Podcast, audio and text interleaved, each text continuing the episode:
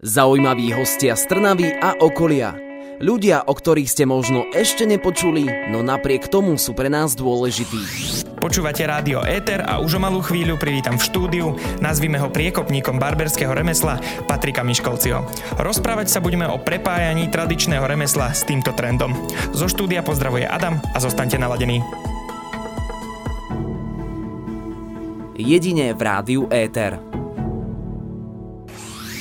Zo štúdia Rádia Éter pozdravuje Adam aj s CEO Elite Barberu a majiteľom niekoľkých barbershopov Patrikom Miškolcim. Dnes sa budeme rozprávať o tom, čím žije posledné roky, a to doslova umením a remeslom, ktoré sa stalo na Slovensku trendom. Vďaka, že si prijal pozvanie a prišiel Paťo. Krásny deň prajem všetkým. Hneď na úvod upozorníme aj našich poslucháčov a možno si dajme takú e, nejakú teoretickú rovinu.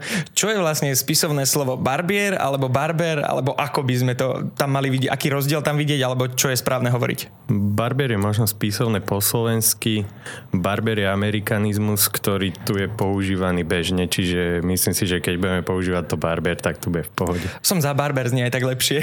Znie to tak coolovejšie. Čo si chcel robiť predtým, ako si začal robiť v barber biznise? No niečo som chcel robiť, ja som predtým robil v ozbrojených silách Slovenskej republiky. Okay. Ja som, bol som vojak, profesionálny vojak konkrétne vodič eh, na Tatre, také veľké osenkolovej, ale bol to akože taká dosť dehonestácia, ja to poviem, že ľudského potenciálu je tá štátna sféra. Čiže som sa rozhodol ísť takou vlastnou cestou skôr. A kopeš vlastne sám za seba už? Viac menej áno. Najlepší tým. Tak skôr, ja to poviem tak, že kopeme spoločne. Spoločne aj s môjim týmom kopeme všetci tak za seba, že naozaj sme taký jeden celok sa to tak Spomenul si to rozhodnutie. A kde začala tvoja cesta s týmto remeslom? Aký bol možno zlomový moment, že si sa vrhol do tohto?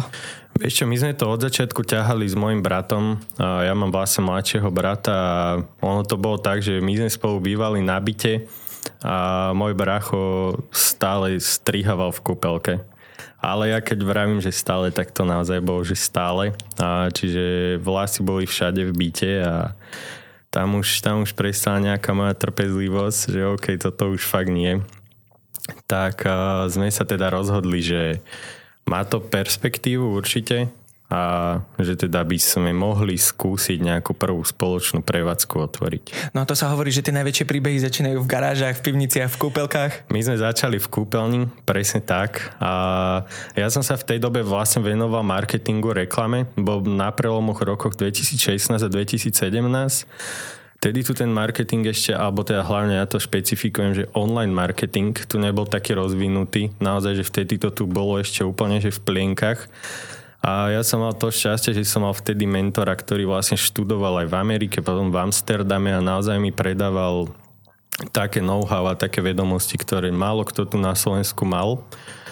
A vlastne možno ja poviem, že aj týmto značka tak vyrastla, že za tak veľmi krátku dobu že naozaj my do toho online stále myslím si, že veľa prispievame či už kvalitným kontentom alebo naozaj rôznymi aktivitami aj pre tých ľudí, že sa snažíme tak trošku odlíšiť od tej konkurencie. Už sme sa o tom bavili zatiaľ mimo záznam, že ty už sa úplne neve, ty už sa vlastne ani nevenuješ eh, barberstvu samotnému, ale tvojou pracovnou pozíciou je niečo iné. Tak nám to predstav. A rovno povedz, čo máš na svojej práci najradšej. Tak, čo mám na svojej práci najradšej, tak asi tú prácu s ľuďmi. Aj keď ono je to naozaj najťažší aspekt toho celého, ale v bode, kedy sme sa vlastne začali rozširovať, že naša prvá prevádzka bola Piešťanoch, potom sme išli do Trenčína, potom začali aj nejaké ďalšie mesta. Momentálne sme po celom Slovensku a v 8 mestách sme a máme 9 prevádzok. A čiže, alebo 10. Ono, ja už niekedy trošku v tom, tom strácam, v tom strácam, akože poviem, že koľko toho je. A stále tým môjim grom, ktoré vykonávam, tak je, tak je nejaký, nejaký customer service, o ktorý sa stále starám a briefujem si ľudí na to, aby to naozaj bolo dobre.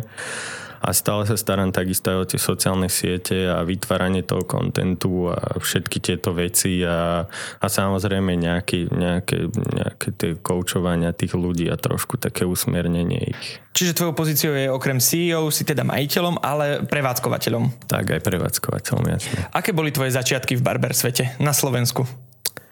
Tak my keď sme začínali, tak e, naozaj tu na Slovensku to bolo ešte také, že veľmi, veľmi, veľmi v plienkach. A samozrejme, že už tu boli nejaké spoločnosti, ktoré boli viac rozvinutejšie ako my. Tak samozrejme je to za prvé inšpirácia pre teba, že takúto formu, takúto cestou by som sa chcel ubrať. Za ďalšie to samozrejme bereš ako konkurenciu, že chceš byť lepší ako sú oni. No a tak hlavne to bolo od začiatku a podľa mňa vždycky celé podnikanie, hlavne v týchto službách, je o ľuďoch. Hej, čiže má dobrý tým, kvalitný tým a hlavne stabilný tým. A aká bola reakcia svojich známych a, alebo rodiny na toto podnikanie? Pretože predsa len bola to no. nová no, vec a že vieš čo, čo oni na to? Paradoxne to bolo také, že ja keď som už aj vravím, že ešte keď som bol v tých ozbrojených silách, a povedal som nejakým mojim kolegom, vieš, teraz predstav si proste 10 tvrdých chlapov na šatni, ktorí chodia na strelnicu strieľať a fakt, že tam valia bomby. A zrazu tým povie, že ty sa ideš venovať nejakému panskému holictvu, tak akože extrémne veľký výsmech, samozrejme. Samozrejme aj to, že máš teda nejaké to sociálne zázemie v tej armáde a že prečo chceš ísť do toho súkromného sektoru a čo keď sa tam neuchytíš a skrachuješ a bude z teba bezdomovec a podobné veci. A rodina, rodina bola taká, že mama tá vždycky nás akože podporovala veľa vo všetkých našich vylomeninách, keď to tak poviem, čiže tam dobre a otec, otec s tým, že ten takisto je v štátnej správe, tak ten, akože ten nebol z toho rozhodnutia úplne moc značený. No. Spomenul si presne to pánske holičstvo. Čím sa líši barbershop od klasického kaderníctva alebo holičstva? To je akože taká strašne konkrétna, teda, teda taká strašne komplexná otázka, lebo či už je to podľa mňa od nejakého vybavenia toho salónu, ale hlavne od nejakých postupov, ktoré tí samotní ľudia tam vykonávajú, tak uh, vieš, primárne tu na Slovensku kedysi možno nejakých 50 rokov dozadu tu ešte boli školy, na ktorých sa ľudia vedeli. Vtedy to bolo nazvané, to remeslo sa volalo, že holič a teda tí ľudia sa vyučovali za tých holičov, hej, kedy presne, že prišiel si do zapachajúceho malinkého priestoru, pretože tam bol nafajčené enormne poväčšinou.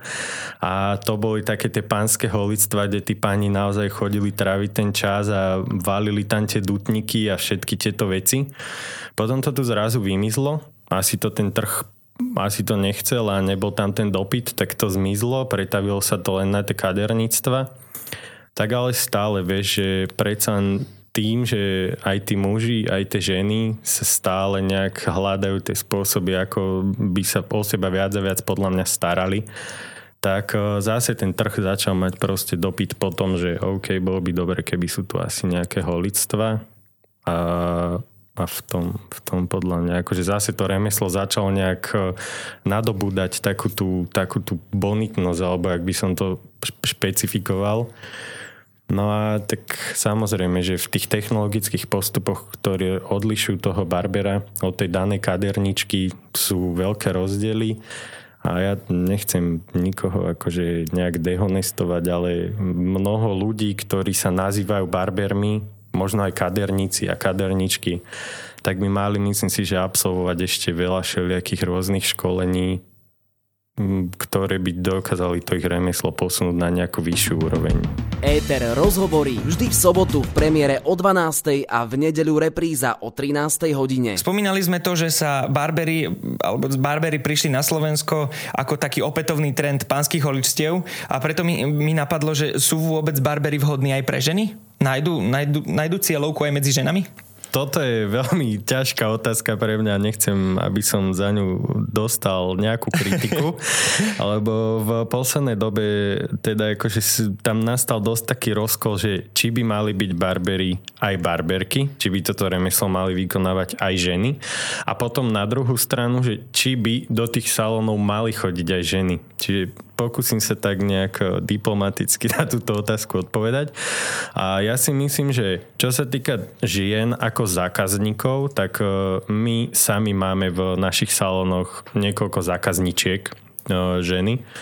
Sú to poväčšinou ženy, ktoré majú nejaké krátke vlasy alebo si nechávajú vyholiť tzv. undercut. Hej, to znamená, že pod dlhými vlasmi si nejaké, nejaké hertetu nechá spraviť a tak ďalej. A čo sa týka žien, ako vykonávateľiek tohoto remesla, tak ja osobne uh, som zastancom toho, aby to tie ženy vykonávali. Hej, že nerobme, nerobme, nerobme proste rozdiel medzi pohľaviami a je to také, že má to mať takú tú pánsku atmosféru a nie každá žena sa hodí za tú barberku. Není to primárne o tom vizuále, skôr možno o takom tom mentálnom mindsete tej ženy a o tom, že či sa dokáže s tými mužmi baviť na také tie, ja to nazvem, že chlapacké témy. Hej, čiže asi takto. A ako sa človek stane holičom, barberom na Slovensku, keď eh, chce začať? Škola, kurz, certifikáty, čo mu môže k tomu dopomôcť? No veľmi ľahko, keby sme išli podľa slovenskej ideológie toho, ako sa tu stať barberom, tak znamená to, že spravím si Instagram, volám sa Lukáš Barber a som barber. Hej, teraz nechcem žiadneho Lukáša tým napadať, to bolo prvé meno, ktoré ma napadlo. Idem to čeknúť. OK. A samozrejme, Uh, treba povedať, je to viazaná živnosť. Hej, čiže pokiaľ to chceš vykonávať uh, legálne podľa všetkých zákonov, ktoré tu na Slovensku sú, tak mal by si mať nejaké zákonné opravnenie na to. Čiže mal by si mať buď vyštudovanú nejakú strednú odbornú školu s zameraním na stále je to, že pánsky, dámsky a detský kaderník a tam nejaký odbor, že barber, to vôbec ešte neexistuje. Alebo potom je možnosť rôznych rekvalifikačných kurzov, tak ako napríklad e, sme to spravili my, že my sme vlastne ako inštitúcia, priamo to poviem, že barber, aby tam nedošlo k nejakému rozkolu, že je tu viacero nejakých vzdelávacích akadémií, ktoré robia takéto, ale majú len externé subjekty, ktoré im zabezpečujú tú, tú praktickú výučbu. Kdežto my sme si prešli celou tou akreditáciou toho ministerstva školstva veľmi zdlhavý proces mm-hmm. a nie úplne jednoduchý. A teda sme ako jediný subjekt priamo, po, nazvem to, že priamo barber, sme akreditovaní a vieme teda tým ľuďom robiť e, adekvátne vzdelanie na to, aby vedeli tú živnosť vykonávať, prevádzkovať a tak ďalej. Čiže okrem toho, že striháte ľudí, zároveň ponúkate aj kurzy. Tak, presne tak. Zároveň tých ľudí aj učíme a máme vzdelávacie stredisko na to. Možno v porovnaní e, niektorým príde také zvláštne, že prečo tí barbery sú drahší od kaderníkov. Prečo by si povedal, že barber je drahší od kaderníka? No a ja... aké sú podľa teba ceny? Sú vysoké uh-huh. alebo primerané? Ja už by som aj nepovedal, že sú barbery nejak drahší od, po, z pohľadu tých kaderníkov. Hej, že keď si pozriem strih v nejakom nákupnom centre, koľko tam stojí v nejakých tých bežných kaderníctvách tie strihy, nemyslím si, že je to nejak podstatne drahšie, ale ja si myslím, že pokiaľ je poskytovaný človeku adekvátny servis, ktorý zodpoveda tej cene, ja sa nejakej cenovej politike vôbec eh, o nejakých aj ostatných subjektov nechcem vyjadrovať.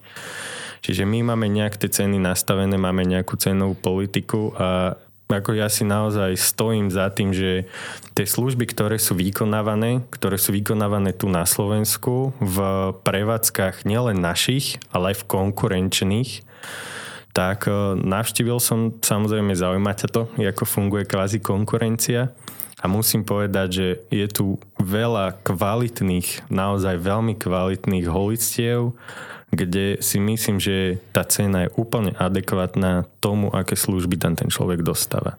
Zároveň, keď sa povie, že barbershop, tak to už má aj taký vlastný imič a to možno hovorí o tom, že na Slovensku to má úroveň. Tak, na Slovensku, vieš čo, stále vravím, že je to tu veľmi, veľmi, veľmi také mladé remeslo, a, a naozaj ja si myslím, že ak niekto chce okúziť taký pravý barbershop, tak určite navštívte nejaké barbershopy v Londýne a tam nie to turecké, ale také tie, tie že real barber a tam naozaj, tam naozaj dostanete trošku iný servis si myslím ako tu na Slovensku. Tu už je to tak trošku modernizované, by som povedal, tie postupy a tie servisy. Tam si idú ešte stále taký ten old school štýl. No tu už vidím často mnohokrát aj nejaký oheň sem tam, nie všetko tam lieta, alebo teda vyzerá to tak vzrušujúco? Sú, sú, rôzne, sú rôzne nejaké doplnkové služby, či už je to presne tak opalovanie ušitým ohňom, alebo trhanie chlopkov rôznymi nitkami a tak ďalej a voskami a naozaj, že tých, tých procedúr tam je množstvo, ktoré sa dajú ako doplnková služba doplatiť.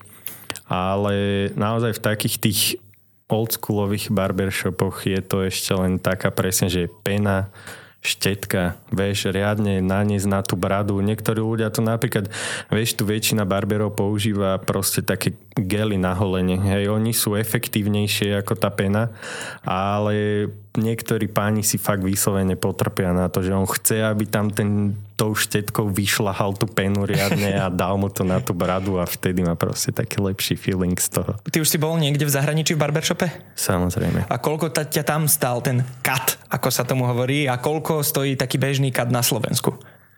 No, ak sa bavíme o nejakom, tým, že ja mám bradu a relatívne dosť veľkú, musím myslieť.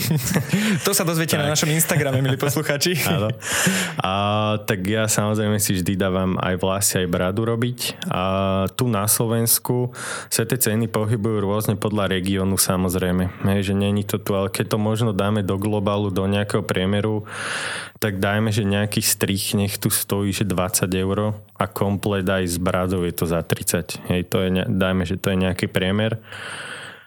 Toto si myslím, že sú ceny, ktoré úplne v pohode, keď vojdeš do ktoréhokoľvek barbershopu v zahraničí, tak toto sú ceny, ktoré nájdeš aj tam. Že tam tie cenové rozdiely, možno to kombo, to vlasy a brada bude niekde stať 45 ale určite nájdeš proste, vravím, že keď to tak nejak globálne dáme do priemeru, tak to myslím si, že tak to bude vychádzať. Tiež si už povedal o tom, že je to často o tých ľuďoch, ktorí strihajú a keď ten zákazník proste má ten servis, tak uh, úplne s iným pocitom za to platí. Uh, preto možno pozrime sa na konkrétneho barbera. Aké, vlast, aké vlastnosti by mal mať dobrý barber? Tak čo sa týka nejakého celkového servisu, ktorý, ktorý ten človek dostáva, tak a v nejaké vlastnosti u toho barbera, tak vieš, každý, každý barber, ja to poviem tak, že každý barber si časom vyprofiluje svoju klientelu. Hej, lebo ty si nejaký zákazník, si nejaká osobnosť, sedí ti niečo iný, inému človeku vôbec tieto vlastnosti, ktoré má možno ten tvoj barber, nemusia sedieť, hej. Ale, ale primárne ja si myslím, že je to taká slušnosť a úcta voči tomu zákazníkovi, že to je naozaj základ. Rozprávať sa budeme aj o samotnej práci Barbera, o slovenských barberoch, ktorí určite stoja za zmienku a tiež o franšíze, ktorú v Elite Barber rozbehli. Zostaňte s nami aj naďalej. Zaujímaví hostia z Trnavy a okolia. Ľudia, o ktorých ste možno ešte nepočuli, no napriek tomu sú pre nás dôležití. Ako vnímaš posun barber remesla za uplynulých 5 rokov na Slovensku? No čo sa týka posunu, tak tam by som to možno tak, že kategorizoval. Jeden je, že kvalitatívny posun a druhý je, že kvantitatívny posun. Čo sa týka toho kvantitatívneho posunu, tak naozaj, že narastlo tu strašne veľa prevádzok a ja už ani popravde naozaj človek má zafixované v hlave také tie väčšie brandy tých eh, naozaj ja to poviem, že kvalitných prevádzok, lebo naozaj, tak ako som už raz povedal, že sú tu na Slovensku podľa mňa veľmi kvalitné barbershopy aj mimo nás. Ale vyrastajú tu aj proste rôzne malé prevádzky a ja nevravím, že tie sú nejak menej kvalitné, nechcem to nejak kategorizovať, ale bohužiaľ to väčšinou tak je, že tým, že medzi mladými ľuďmi je to teraz veľmi veľký trend, hej, že proste každý pomaly tretí mladý chlapec chce ísť robiť barbera, tak tá kvalita toho remesla není možno vždy úplne taká, aby to možno zodpovedalo tým cenám, o ktorých sme sa bavili pred chvíľou. Vieš, že... Mm-hmm. Čiže asi, asi takto, že naozaj ten, tá krivka, tá krivka narastla naozaj, že exponenciálne, nie že lineárne, ale to vyletelo hore a, a tých prevádzok už naozaj v každom meste je, je toľko, že sa to už asi aj nedá zrátať. Je, a naozaj si treba dávať pozor na to, že aké holictva alebo barbershopy navštevujete. V čom by si povedal, že je barberstvo makačka? V čom to je makačka? No tým, že pracuješ, alebo teda hlavne ja, uh, neviem, možno teraz, keď to dám, že z pohľadu toho barbera, tak určite asi stať na nohách 10-12 hodín každý deň není úplne jednoduché, hej, čiže nejaká fyzická namaha. Čiže určite pety bolia? Presne tak, a tak treba kvalitnú obu, alebo sú rôzne ortopedické také, také podložky okolo kresla A čo sa týka z môjho hľadiska, tak je to hlavne tá práca a to korigovanie tých mladých ľudí, hej, že tým, že máme v kolektíve nejakých 24 ľudí cca zhruba teraz a všetko sú to ľudia, ja neviem, 20, 22, do, povedzme, že 25 rokov naozaj, keď tam je niekto, že okolo 30, tak to je veľká výnimka. No a mladí ľudia potrebujú, potrebujú tak, tak akože veľmi usmerňovať v živote. Veľa. Jasné. A tak napríklad myslím, že aj takú trpezlivosť dosť potrebujú tí barbery v kombinácii s tou fyzickou nejakou prípravou, keď predsa príde nejaký človek možno a nevie, čo chce. Tak čomu ten barber povie? Tak vieš, to je potom o profesionalite toho každého človeka, že on ty, keď prídeš ako zákazník do toho holictva, tak ty aj keď nevieš, čo chceš a nič tomu barberovi nepovieš, tak ten barber by mal na základe nejakej tvojej fyziomónie hlavy a vedieť nejakým spôsobom ten strich upraviť tak, aby to na tebe vyzeralo dobre. Hej? Čiže ty keby si teraz prišiel a sadol si, tak naozaj od toho profesionála závisí to, že ako tebe on ten strich na tú hlavu prispôsobí. To je podľa mňa to, čo odlišuje Barbera od v úvodzovkách wow. Barbera. Myslíš si, že sa dá práci Barbera venovať že dlhé roky, alebo je to len otázka nejakej životnej časti, kedy si povieš, že fajn, teraz robím Barbera, ale teda 10 rokov ho asi robiť nebudem. Ako to vnímaš? No tak vieš, to je jednoduchá odpoveď na to proste. Keď to robíš s a je to niečo, čo ťa fakt baví, tak to dokážeš robiť aj 20 rokov. Vieš, že pokiaľ je to nejaké naozaj tvoje naplnenie životné, že si kreatívny človek a nájdeš sa zrovna v tomto, tak to môže robiť 25 rokov. Vieš, že a práve tí profesionáli, ktorí to robia, tým, že to remeslo tu je také veľmi mladé, tak aj ten vekový priemer tých ľudí, ktorí vykonávajú to remeslo je relatívne nízky. Ale možno 20-30 rokov, kedy túto remeslo bude ako keby už viac zabehnuté, tak aj ten vekový priemer tých ľudí, že vyseparujú sa takí tí, ktorí to naozaj berú ako nejaké, že toto ma v živote naplňa a toto chcem robiť a od tých, ktorí to robia len možno kvôli nejakým peniazom alebo nejaké tak, ne, takého chvíľkového fejmu to nazvem. Spomenul si tiež tých profesionálov, ak sa bavíme o nich, ktorí možno tu na Slovensku stoja za zmienku podľa teba? Myslíš čisto iba barberov alebo značky tých barberov? Barberov dajme, čisto barberov, bez značiek. Čisto barberov, no tak keď, keď sme v Trnave, tak ja by som rád spomenul Willisa. To je, to je veľmi podľa mňa šikovný chalan, konkrétne tu z Trnavy.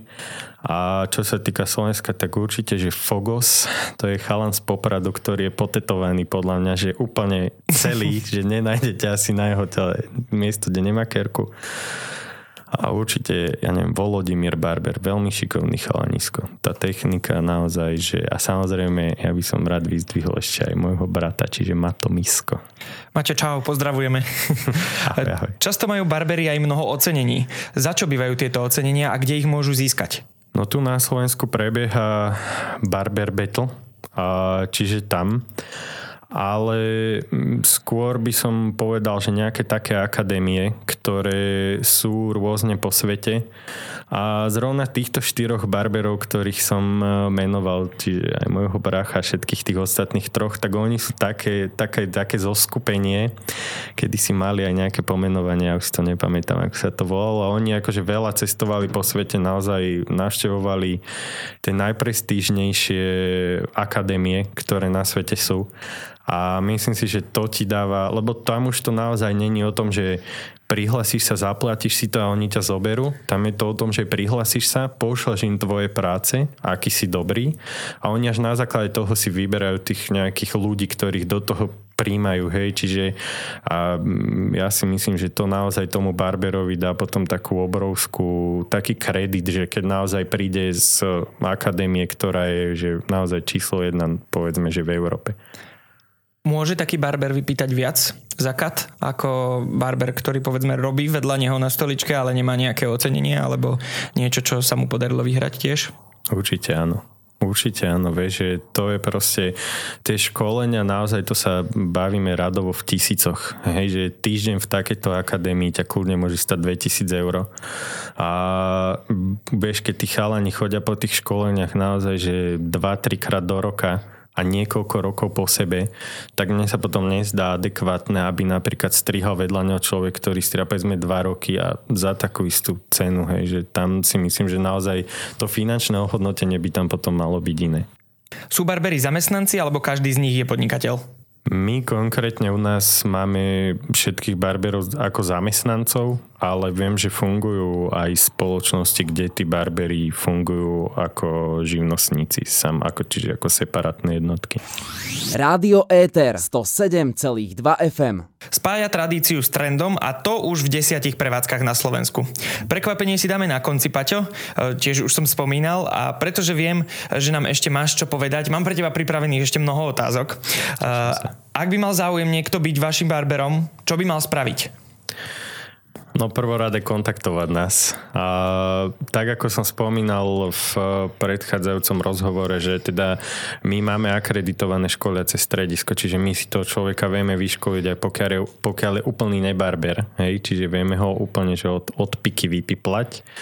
Ale tak primárne no, kontaktovať nás, že mám záujem o túto prácu, naozaj to chcem robiť a budem to vykonávať s radosťou a už potom vieme to už musíš mať aj taký cit však na človeka, že pozri na mňa, čk, čk, bol by som tak, vhodný barber? Tak, tak, tak, tak. To už naozaj, že po tých, po tých uh, desiatkách, až by som povedal, že stovkách pohovoroch to dokáže človek selektovať, že čo tí ľudia rozprávajú a čo možno potom naozaj budú reálne robiť.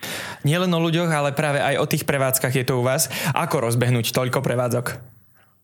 No s obrovským odhodlaním a výdržou, to ja to stále hovorím, že podľa mňa vytrvalosť je jedna z eh, najcennejších vlastností v živote. A naozaj, že my sme začínali v Piešťanoch, potom sme sa presunuli do Trenčína, začalo sa to nejak nabalovať a Stalo ma to veľa času, veľmi veľa, naozaj, že veľmi veľa nervov, stresov a vieš, po piatich rokoch som tu a naozaj, že tie prevádzky sú na území celého Slovenska a tým, že sme vybudovali teda aj nejaký koncept, a, o ktorom sa ešte porozprávame za chvíľku, a, tak, a, tak naozaj, že hlavne to podľa mňa tá vytrvalosť. Tá vytrvalosť je naozaj, že podľa mňa najpodstatnejšie. Že nesmie to, nesmie to človek zabaliť po roku, že ok, chcel som mať po roku 5 prevádzok, mám dve a končím. Tak keď máš dve, tak si daj cieľ, že chceš mať ďalší rok ešte plus ďalšie 3 a možno potom roku budeš mať 4, ale nebudeš ich mať. Vieš, to tak proste je podľa mňa. Aj na vaše ciele a perspektívu sa opýtam určite, ale ešte okay. predtým povedz, že ako funguje e, ten váš možno biznis, pretože ja som už sa niekde dočítal, že je to niečo na spôsob francízy. Ako to máte? No je to nie úplne všetko. Niektoré prevádzky sú vlastnené priamo nami, čiže nemáme, sú tu na Slovensku sú aj nejaké koncepty, ktoré sú čisto iba franchise, teraz nie barbershopy, myslím nejaké iné spoločnosti. Ale čo sa týka toho našeho konceptu, tak môjim naozaj tak od začiatku tým cieľom bolo vybudovať z toho tú franchízu. Hej, že je to podľa mňa úplne krásny biznis model. A čo to je franchíza?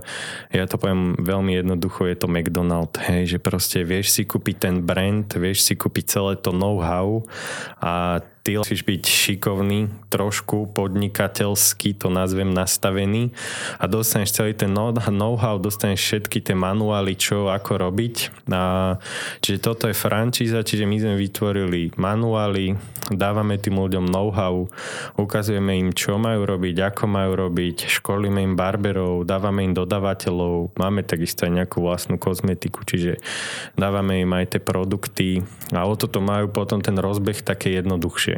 Vieš, že nemusia do toho dávať toľko energie. A tiež už máte aj vlastnú kávu, ako som si všimol. Hej, máme aj, máme aj vlastnú kávu, to je iba ta, ta, taký maličký zanedbateľný detail, ale hej, máme aj vlastnú kávu, lebo tej kávy sa v tých barbershopoch vypije fakt No jasné. Dosť. A to už asi aj vieš, alebo teda ovládaš perfektne, ako by mal vyzerať dobrý barbershop. Povedz, ako by mal vyzerať podľa teba dobrý barbershop. Tak ako by mal vyzerať zase, každý má individuálny vkus eh, toho nejakého interiérového dizajnu, čiže to, čo sa páči mne, sa nemusí páčiť tebe, ale tak ja si myslím, že primárne sa zase dostávame k tej službe, že najpodstatnejšia je tá služba. Hej, nemal by ťa ten človek strihať v garáži, ale ten samotný vizuál toho barbershopu si nemyslím, že je až tak strašne podstatný v porovnaní s tou službou, ktorú tam dostávaš. A ja si myslím, že každý človek, ktorý príde do tej danej prevádzky, tak dokáže to zhodnotiť, že OK, toto je prevádzka už trošku na úrovni, alebo toto je prevádzka, že sme sa previezli do IKEA a, a len sme to tu nejak vyskladali. Malo by to tam byť možno nejaké cool, ale zároveň profesionálne vyzerajúce. Niektorí, niektorí ľudia majú, majú radi nejaké povedzme spojenia prírodných materiálov, čiže drevo, kameň, hej, niekto zase inklinuje k nejakým studeným materiálom, čiže kovy, taký modernejší. Niekomu sa páči taký ten old school, že sú tam napríklad harlejky odstavené vnútri, niečo takéto. Zase iný človek, ktorý má radšej taký ten modernejší dizajn, tak e, tomu sa tam napríklad možno byť toto zrovna, keď tam stojí nejaká stará motorka, alebo pre ňo nejaký rušivý element, čiže naozaj to je také veľmi distabilné. Aké máte u vás ciele v rámci Elite Barbershopov do budúcna? Prípadne v tomto roku? Jasne, no tak v tomto roku sa hlavne zameriavame ešte na expanziu tých franchise, tak ako sme sa bavili. Čiže nejaká expanzia tu po Slovensku a už sa nejaký ten rôčik, trošku nás COVID zabrzdil a už sa nejaký ten rôčik e, pozeráme po priestoroch v zahraničí.